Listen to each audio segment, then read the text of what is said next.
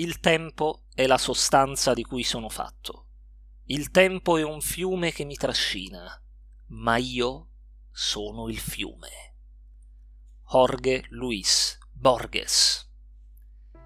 Ciao ragazzi, io sono Ivan e vi do il benvenuto ad un nuovo appuntamento con Ivan Iloqui, il podcast in cui parlo dei libri che leggo e provo a portarvi qualche riflessione interessante e anche qualche collegamento utile. Oggi, ve lo dico subito, è una puntata speciale perché avrò il piacere di avere eh, qui eh, come ospite Guido Cassinadri eh, del canale YouTube La filosofia tiene svegli, una collaborazione che mi fa davvero molto piacere, Guido eh, interverrà nel corso di questo podcast e quindi eh, io in questo modo ricambierò eh, l'ospitalità che mi ha eh, dato eh, qualche giorno fa quando abbiamo fatto una live eh, sul suo canale e sotto in descrizione ovviamente trovate il link per recuperarla, se non l'avete ascoltata ve la consiglio davvero tanto, abbiamo parlato di tanti argomenti, filosofia e viaggio, filosofia e immobilità, abbiamo cercato di analizzare anche la difficile situazione situazione attuale che stiamo vivendo con le coordinate della filosofia, abbiamo parlato anche di insegnamento, scuola e tante altre cose, quindi davvero recuperate questa chiacchierata, la trovate sotto in descrizione. Oggi però tocca a me ospitare qui sul mio progetto Guido e tra poco insomma sentirete il suo intervento. Dunque, quello di cui voglio parlarvi oggi è un libro davvero, davvero interessante. Si tratta de Il fiume della coscienza di Oliver Sacks. Ora, Oliver Sacks, per chi eh, ovviamente non lo sapesse, eh, è mm, stato professore di neurologia, è un neurologo, eh, ma è soprattutto un, eh, uno scrittore veramente straordinario. I libri eh, di Oliver Sacks eh, per, permettono di entrare proprio nei meandri eh, della mente umana e dei meccanismi cerebrali eh, dell'uomo e soprattutto quello che mi colpisce sempre di Oliver Sacks, che è uno dei miei autori eh, di saggistica eh, preferiti, eh, è la sua capacità di spaziare in maniera eh, molto credibile tra tante discipline, non solo quindi nell'ambito neurologico, nell'ambito medico-scientifico, ma anche nell'ambito filosofico e infatti, come eh, viene scritto dai eh, curatori eh, di questo testo, Il fiume della coscienza, che è stato pubblicato postumo dopo la morte eh, di Sachs, che ehm, appunto è avvenuta eh, nel 2015, eh, ecco, in, questo, ehm, in, questa introduzione i suoi collaboratori scrivono proprio che ciò che contraddistingue, ciò che contraddistingueva anzi Oliver Sacks era la sua capacità di affrontare tanti temi diversi in maniera eh, competente e soprattutto sono eh, tre i grandi eroi, diciamo, scientifici e creativi eh, di Oliver Sacks. Si tratta di eh, Darwin, Freud e William James e questi autori furono eh, per lui delle presenze costanti e infatti come Darwin Sachs era un acuto osservatore e traeva grande piacere nel raccogliere esempi eh, e anche di eh, studiare magari eh, dei, degli aspetti apparentemente trascurati della realtà. Eh, da Freud invece ha tratto eh, la spinta a comprendere il comportamento umano anche nelle sue manifestazioni più enigmatiche e invece da William James ha preso il, diciamo, la caratteristica caratteristica eh, di eh, anche quando sta trattando temi teorici come le riflessioni sul tempo, sulla memoria o sulla creatività, lui rimane sempre concentrato sulla specificità dell'esperienza. Ecco, quindi eh, Darwin, Freud e James sono un po' i tre fari che illuminano il percorso di Oliver Sacks e in questo libro in particolare, Il fiume della coscienza, ci sono vari saggi, il libro è composto di vari piccoli saggi eh, dove Sachs affronta gli argomenti più disparati, dal significato dei fiori eh, alla vita mentale delle piante e dei vermi, alla fallibilità della memoria, ai fraintendimenti dell'udito, eh, poi parla del sé creativo, eh, del, mm, della caratteristica dello scotoma, eh, insomma affronta tanti tanti argomenti che hanno come eh, filo conduttore quello della coscienza, che è una delle tematiche maggiormente affrontate sviluppate da Oliver Sacks, poi sono dei saggi scritti in maniera veramente eh, scorrevole, brillante, lo stile di Sacks è eh, veramente straordinario, eh, lui a volte racconta anche episodi eh, proprio della sua esistenza, della sua vita, alcuni saggi sono veramente anche, mi viene da dire, toccanti in tal senso. E ehm, ecco, eh, io però vorrei concentrarmi oggi eh, nella, nel presentarvi insomma, questo libro su un saggio in particolare che è quello che proprio dà il nome a tutta la raccolta, cioè proprio il fiume della coscienza. E eh, cos'è innanzitutto la coscienza? Ecco, questa è la domanda che ho fatto a Guido, cercando di eh, capire insomma secondo lui quali sono le caratteristiche principali della coscienza e mh, mm, ne è emerso che eh, come adesso ascoltiamo ascolterete eh, dall'intervento di Guido, eh, è emerso che la coscienza ha due caratteristiche principali, come diceva appunto anche eh, John Searle, eh, che sono l'emergentismo e l'irriducibilità. Ma a questo punto do la parola a Guido e quindi ascoltiamo il suo intervento. Ciao Ivan, grazie per ospitarmi qui eh, sul tuo podcast. Do una breve presentazione, io sono Guido Cassinadri, studio filosofia a Bologna e ho un progetto di divulgazione filosofica online chiamato La filosofia tiene svegli, ho un canale YouTube. Eh, sono contento finalmente di riuscire a fare questa collaborazione perché era tanto tempo che dicevamo dai facciamo un video, un episodio, eh, trattiamo un argomento insieme e il tema di oggi finalmente tra- che trattiamo è quello della coscienza. Allora per farlo voglio partire appunto da due caratteristiche della coscienza che sono argomentate e mostrate da un filosofo chiamato appunto John Searle. Beh, John Searle dice che la coscienza ha due caratteristiche importanti. Eh, il, mm, il, fatto che la coscienza sia emergente, cioè è un fenomeno emergente, ma è anche un fenomeno irriducibile. Cosa significa? Ma appunto partiamo con il concetto di emergenza. Eh, tranquilli, non c'è nessuna emergenza particolare, no? Semplicemente l'emergenza non è un pericolo, ma è qualcosa che appunto emerge, no? Possiamo, immaginarlo così, appunto, qualcosa che emerge dal basso verso l'alto. Qualcosa che eh, appunto visivamente emerge dal basso verso l'alto, ma, sim- ma semplicemente concettualmente è qualcosa che eh, emerge dalla relazione tra le parti che costituiscono un determinato sistema. Cioè, un sistema è un fenomeno emergente quando dipende dalle relazioni non soltanto costitutive, ma anche appunto eh, diciamo così, dinamiche relazionali che ci sono tra gli elementi che fanno parte di quel sistema. Quindi un esempio appunto banale di un fenomeno emergente può essere considerato ad esempio la liquidità. La liquidità dell'acqua eh, non è semplicemente la singola molecola d'acqua essere liquida, ma è un fenomeno di ordine superiore, di livello superiore, che emerge dalle relazioni tra il sistema di molecole che eh, lo costituiscono, appunto, no? Eh, anche appunto, Searle fa un altro esempio, la pressione di un gas chiuso in una stanza. Non è la singola molecola di gas ad avere quella pressione, ma è l'interazione relazionale e costitutiva che le molecole di gas hanno appunto a far emergere questo fenomeno, no? Bene, quindi eh, la coscienza è un fenomeno emergente, eh, questo significa che appunto non dobbiamo per forza appellarci a un dualismo, um, a una sostanza mentale, a qualcosa che appunto trascenda la materia, ma semplicemente sono parti di materia che interagendo tra loro danno origine a questo fenomeno così complesso, a questo fenomeno appunto di ordine superiore del cervello, che è appunto, appunto la mente e in particolare la coscienza. Um, la coscienza quindi emerge dall'interazione tra particolari stati di neuroni. Uh, Searle uh, viene spesso anche criticato perché lui fa riferimento a questi poteri causali del cervello, questi poteri causali delle relazioni e delle, delle, delle mm, proprietà fisico-chimiche del cervello, rimanendo un po' vago proprio perché in realtà appunto la ricerca eh, scientifica eh, non ha ancora trovato una soluzione al problema della coscienza. E secondo Searle eh, non riuscirà mai a trovare la soluzione fin tanto che i suoi metodi saranno metodi di riduzione. Ed è qui che arriviamo quindi al secondo concetto di Searle, che è quello della irriducibilità della coscienza. Che cosa significa ridu- ridurre qualche cosa a qualcos'altro? Beh, facendo sempre l'es- l'esempio rispetto ai campi della fisica, eh, noi possiamo dire che appunto il calore, ad esempio, è un fenomeno che possiamo ridurre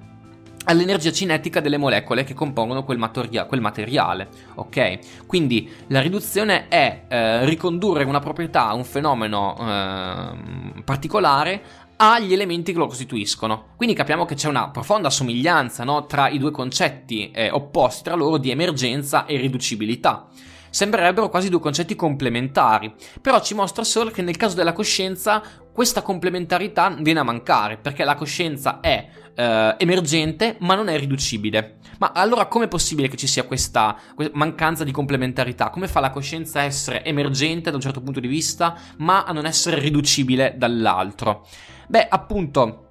il fatto, dice Searle, è che ehm, quando noi, ad esempio, abbiamo fatto l'esempio del calore, no? Quando noi, ad esempio, con una teoria scientifica riusciamo a ridurre un'entità X alle sue componenti A, B, C, quindi ad esempio riusciamo a ridurre il calore al eh, movimento delle molecole, all'energia cinetica delle molecole, quindi a, a, degli elementi appunto che costituiscono quel fenomeno, noi stiamo facendo un'operazione che è fondamentale ed è stata l'operazione di fatto che ha segnato la nascita della rivoluzione scientifica nel 600, ovvero noi stiamo facendo quell'operazione che sta distinguendo praticamente una caratteristica, diciamo così, soggettiva del fenomeno che vogliamo descrivere, quindi il calore, e le sue componenti oggettive.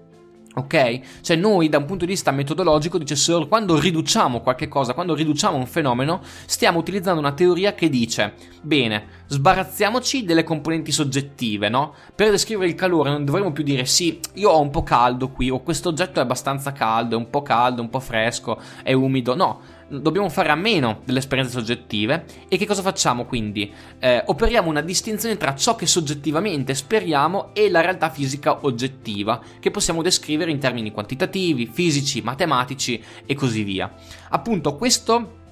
questo, questo, procedimento è stato fondamentale ed è stato, eh, diciamo così, iniziato con la rivoluzione scientifica, quando filosofi e scienziati, pensiamo ad esempio a Galileo, distinguevano tra le qualità appunto primarie dei corpi e le qualità secondarie dei corpi. No? Un, la qualità primaria di un corpo è la sua eh, grandezza, forma, misura, insomma, mh, mm, pensiamo a Cartesio, no? eh, estensione, mentre le qualità secondarie classicamente si fa sempre riferimento ad esempio al colore di un oggetto che dipende sempre dall'interazione soggettiva tra me e quell'oggetto lì. Ehm, ecco appunto questa distinzione metodologica che la scienza applica per studiare il mondo fisico, quindi distinguere tra ciò che soggettivamente è, è, è, è frutto dell'interazione tra il soggetto e, il, e l'oggetto, e ciò che appartiene e pertiene solamente all'oggetto stesso e quindi appunto il, il, calore non sarà più descritto come qui fa un po' caldo ma ci sono oggettivamente delle molecole, delle particelle che hanno quel determinato tipo di energia cinetica.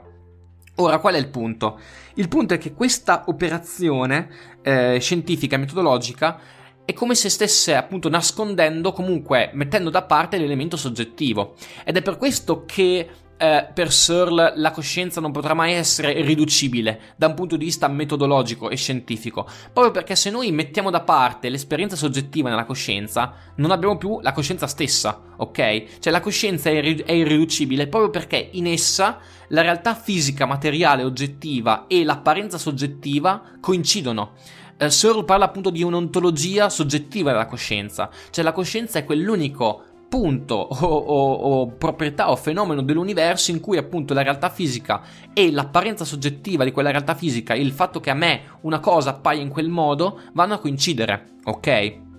E quindi se noi vogliamo fare a meno dell'esperienza soggettiva eh, per capire la coscienza, ecco che la stiamo appunto eliminando. Non, st- non stiamo più analizzando la coscienza, stiamo analizzando eh, l'attivazione di quei neuroni in quel modo lì, ok? Quindi questo è appunto molto importante ed è per questo che c'è una discrepanza tra il fatto che la coscienza sia sì emergente, ma non per questo riducibile. Ci sarebbe ovviamente moltissimo altro da dire sulla coscienza, mi ero preparato anche qualcos'altro ma mi rendo conto di non riuscire a stare nel tempo, quindi ne approfitto, saluto tutti gli ascoltatori, ringrazio moltissimo Ivan, mi ha fatto molto piacere collaborare spero di eh, poi appunto collaborare anche in futuro per questo bellissimo progetto di divulgazione. E ciao a tutti, grazie mille e ricordatevi che la filosofia tiene svegli. Bene, ringrazio Guido per il suo prezioso intervento che ci ha fatto capire come eh, in realtà, e questo è un punto a cui tengo particolarmente, eh, come in realtà sia impossibile di fatto scindere nel discorso sulla coscienza eh, la prospettiva soggettiva e lo studio oggettivo dei fenomeni della coscienza e questo è, la, è il, ciò che afferma proprio Oliver Sacks nel saggio eh, Il fiume della coscienza. E qui infatti, ehm, eh, insomma, Sachs eh, analizza eh, il eh, discorso insomma intorno alla coscienza se essa si componga di una successione di momenti eh, discreti, di momenti distinti, oppure se sia una sorta di flusso unitario. Ecco, eh, David Hume nel Settecento propendeva per l'idea dei momenti discreti e per lui infatti la mente non era altro che un fascio o una collezione di percezioni differenti, susseguenti le une alle altre con rapidità inconcepibile, in perpetuo flusso o movimento. Queste sono proprio le parole che scrive Hume nel trattato sulla natura umana. Invece per William James, che scriveva i principi di psicologia nel 1890, la prospettiva humiana era sembrava controintuitiva, perché infatti eh, James sottolineò che agli occhi eh, del soggetto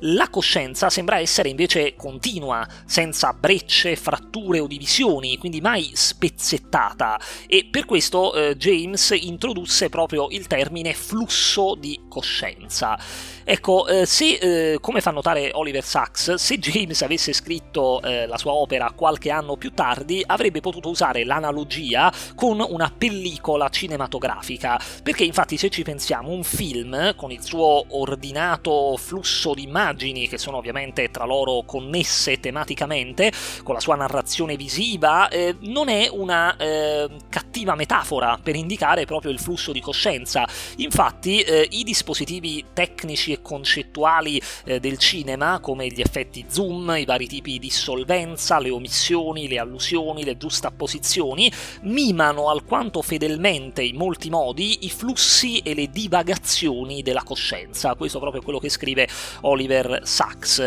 Quindi la coscienza è eh, qualcosa di eh, continuo, non è qualcosa che si divide in momenti discreti, o almeno noi abbiamo la percezione anche eh, del tempo, per esempio, eh, come qualcosa di eh, lineare, come qualcosa eh, di continuo, non di diviso. E infatti, ovviamente, a meno che poi non siamo noi a imporre delle artificiali divisioni al tempo, come i minuti, le ore, i giorni, le settimane, gli anni, eccetera. E questo infatti ci riporta anche alla citazione con cui ho aperto il podcast, una citazione tratta da altre inquisizioni di Borges, dove si dice proprio questo, che il tempo è un fiume che mi trascina, ma io sono il fiume, io sono quella continuità. Eh, ecco, e ehm, quindi eh, Oliver Sacks arriva a eh, riflettere ecco, su questo tema della coscienza eh, unitaria e ehm, insomma, affe- eh, ovviamente facendo anche degli esempi tratti invece da ehm, delle esperienze che lui ha avuto con dei suoi pazienti che avevano eh, subito magari anche delle lesioni cerebrali e quindi avevano iniziato a percepire il tempo come e quindi anche il loro flusso flusso di coscienza come qualcosa di frammentato, suddiviso in pezzi simili a istantanee. E quindi quella è una condizione patologica ecco, della coscienza, perché invece la condizione insomma, fisiologica è quella della continuità, quindi del, del flusso eh, del tempo, e, ehm, e, che poi è un po' anche un discorso che si rifà, mi viene in mente ad esempio eh, a Bergson, che eh, distingueva il tempo della scienza, cioè il tempo della divisione, della parcellizzazione, dal tempo della vita, che invece è un tempo unitario e continuo. Quindi, eh, ecco, ehm, come afferma eh, appunto Oliver Sacks, eh, noi non ci limitiamo a calcolare il movimento come potrebbe fare un qualsiasi robot, noi lo percepiamo proprio come il colore o la profondità, come un'esperienza qualitativa unica, vitale per la nostra consapevolezza e la nostra coscienza visive, nella genesi dei qualia, cioè eh, quelle che eh, appunto anche Guido prima ha citato come eh, le qualità secondarie, diciamo, dei corpi, eh, quelle qualitative, avviene qualcosa che va oltre la nostra comprensione, cioè la trasformazione di una computazione cerebrale oggettiva in un'esperienza soggettiva e ovviamente i filosofi discutono all'infinito su come abbiano luogo queste trasformazioni e sulla possibilità di riuscire prima o poi a comprenderle eh, realmente. E lo studio ovviamente neuroscientifico eh, della coscienza è diventato sempre più un interesse primario che eh, non solo sta impegnando attualmente scienziati di tutto il mondo ma si sta sempre più intersecando anche con le riflessioni eh, filosofiche. Oggi ormai ogni livello della coscienza viene esplorato e abbiamo capito che eh, i eh, le connessioni neurali che producono la coscienza sono di una complessità eh, quasi inconcepibile. Eh, quindi, infatti, come scrive eh, Sachs, dobbiamo immaginare che nel nostro cervello, con i suoi 100 miliardi di neuroni, ciascuno dei quali con almeno un migliaio di connessioni sinaptiche, possano emergere o essere selezionati in frazioni di secondo all'incirca un milione di gruppi o coalizioni neuronali, ciascuno dei quali costituito da mille, dieci 10.000 neuroni. Edelman parla di ordini di grandezza iperastronomici e tutte queste coalizioni sono in comunicazione le une con le altre, intrecciando molte volte al secondo i loro disegni in un continuo mutamento, ma sempre significativi. E attenzione, non possiamo nemmeno cominciare a cogliere la densità e la molteplicità di tutto questo, di strati sovrapposti che si influenzano reciprocamente del flusso di coscienza colto nel suo scorrere sempre mutevole sole attraverso la mente, perfino le vette dell'arte, che si tratti di narrativa cinematografica, teatrale o letteraria, possono trasmettere soltanto una vaghissima idea di quello che la coscienza umana è in realtà. E quindi ecco, eh, questo è eh, ciò che afferma eh, Sachs. Noi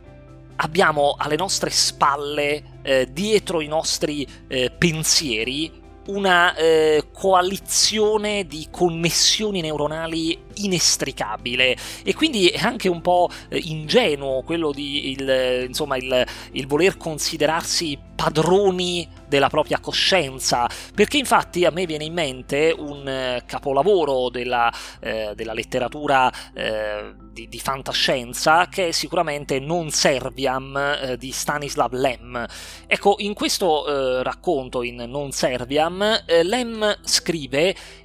un qualcosa che ha a che fare proprio con questo, perché afferma che il conscio stesso, cioè la nostra diciamo, percezione conscia della realtà, non è affatto il supremo, imperturbabile sovrano timoniere di tutti i fenomeni mentali, ma piuttosto un sughero galleggiante sulle onde agitate, un sughero la cui posizione elevata non significa il dominio su quelle onde. Ecco, noi eh, siamo ingenui, ci illudiamo se pensiamo di, eh, che la nostra parte conscia possa avere il dominio assoluto su tutto quel caotico miscelarsi di eh, connessioni neurali e di processi che avvengono nel nostro inconscio. Ecco la complessità del fiume della coscienza, che è ciò che ci costituisce come un'identità continua, ciò che ci dà un'idea di noi stessi come qualcosa eh, di continuo e perciò eh, non è mai possibile separare nello studio della coscienza, come diceva diceva prima anche Guido, eh, l'aspetto soggettivo dall'aspetto oggettivo. Bene, io spero che questa puntata vi abbia interessato, vi abbia incuriosito e vi abbia fatto venire voglia soprattutto di leggere eh, il, i vari saggi eh, del libro di eh, Oliver Sacks e magari anche altri testi di Oliver Sacks tutto ciò che potete leggere di Sachs è davvero di altissimo eh, valore, di altissimo livello, quindi vi consiglio praticamente tutti i libri possibili che ha scritto eh, Oliver Sacks. Bene, vi ringrazio davvero per avermi seguito fino a qui, ringrazio ovviamente anche eh, Guido per il suo intervento, eh, noi ci risentiamo ovviamente tra una settimana, mercoledì prossimo, con un nuovo episodio dei Ivaniloqui Pop, dove quindi torneremo a parlare di eh, Fabrizio De André. Grazie a tutti, ovviamente teniamo duro in questa situazione difficile, in questa situazione eh, angosciante che stiamo vivendo, ma ricordatevi che, come diceva Daniel Pennac, un libro ben scelto, soprattutto in queste situazioni, può salvarti da qualsiasi cosa, persino da te stesso. Alla prossima!